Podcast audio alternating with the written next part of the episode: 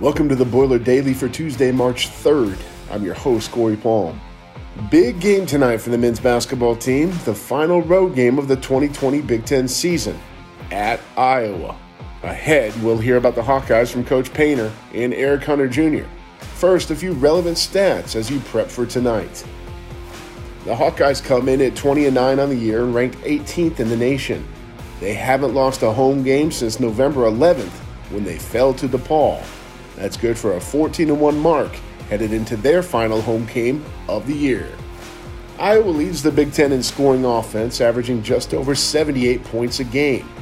The Boilermakers, meanwhile, continue to lead the league in scoring defense, surrendering just 62 points per contest.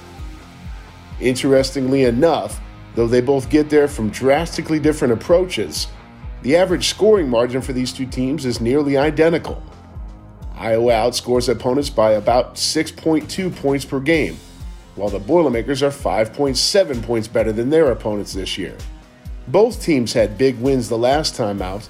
Of course, your Boilermakers handled the Hoosiers last week, while Iowa took down Penn State on Saturday.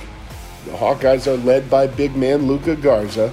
The junior from Washington, D.C., has scored 20 or more points in 14 straight games for the Hawks and sits just 14 points shy of the program's single season scoring record. He had 26 the last time these two teams met, back in early February. On Monday, Coach Painter talked about Garza and how the Boilermakers will approach him this time around. I would think for him, you know, he's going to obviously score points. Like other night, like you look at his numbers, his total numbers, and it wasn't a great game for him. And he has 26 and like 17. So just shows you how well he's played and what kind of season he's had. And um, we didn't have it happen. We had it with Juwan Johnson, his last college game that he was here. He, he had an average game and he had 25 and 14. And it just kind of really emphasized what kind of great year he, he was having at that time. Um, but no, it's you know you, you try to stop him. You just don't try to overdo it. You know he's he's not a guy that's just gonna score at the rim and that's it. You know he does a lot of things with making his free throws and you know, it's it's important that you you know you be physical with him without fouling. You don't want to get in the bonus early. You don't want him to steal points. Keep him off the glass. You know, he gets runouts, so you got to be careful of uh, him sprinting out and, and, getting easy ones. But just try your best to make it difficult, and then not let their shooters get going. And uh, when they're mixing in his scoring along with three pointers and playing in transition, they're, they're tough to stop.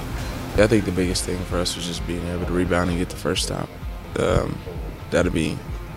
I'm not gonna say it's an easy translation, but that's probably the, the best thing we can control uh, from that game. Because 19, 19 threes is really hard to do. Of course, the last time these two teams played, the Boilermakers hit 19 three pointers on the way to a 104 to 68 rout of the Hawkeyes. It was the second best three point shooting performance in Big Ten history, trailing only the 2018 game at Iowa when your Boilermakers hit 20 from deep. In the last three games against the Hawkeyes, Purdue has averaged 16 made three pointers. In fact, the two teams have played seven times in the last five years. The Boilermakers are averaging 12 and a half made threes per game over that span. We'll see if that trend continues tonight.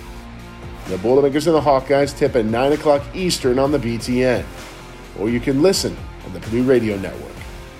We'll be back tomorrow with the results. Until then, boiler up.